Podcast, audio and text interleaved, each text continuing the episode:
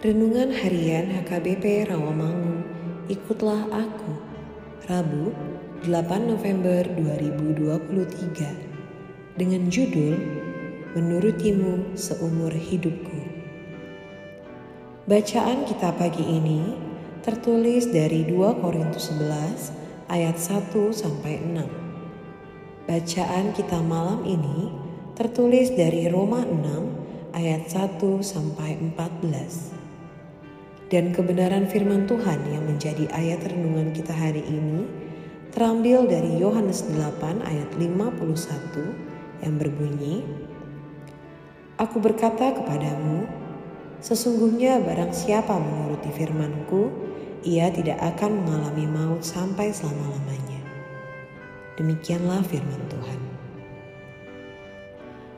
Sahabat ikutlah aku yang dikasihi Tuhan Yesus Nats hari ini memperlihatkan bahwa Yesus ditolak oleh orang-orang Yahudi ketika Yesus menyampaikan atau mengklaim siapa dirinya itu.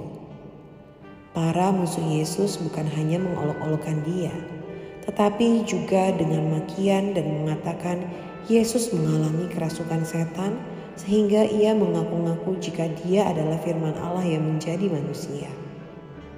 Di dalam Yesus Kristus ada hidup yang kekal itu hidup yang diperlukan oleh kita semua.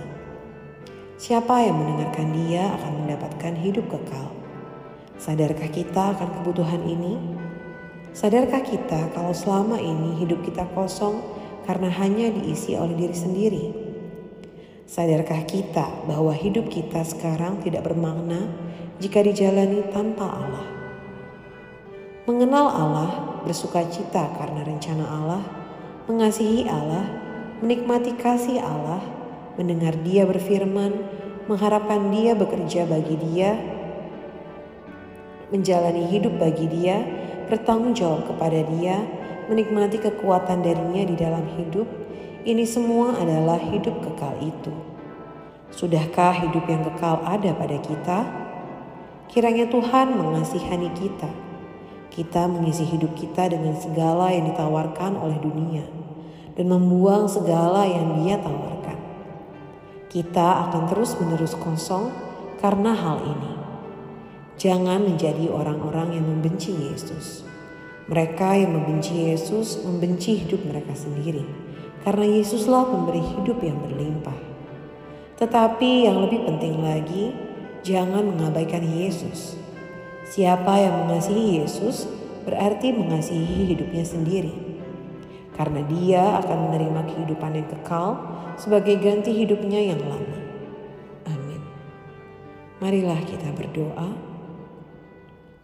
Ya Allah Bapa kami, ajar kami untuk setia menuruti firman-Mu agar kami memperoleh kehidupan kekal. Amin.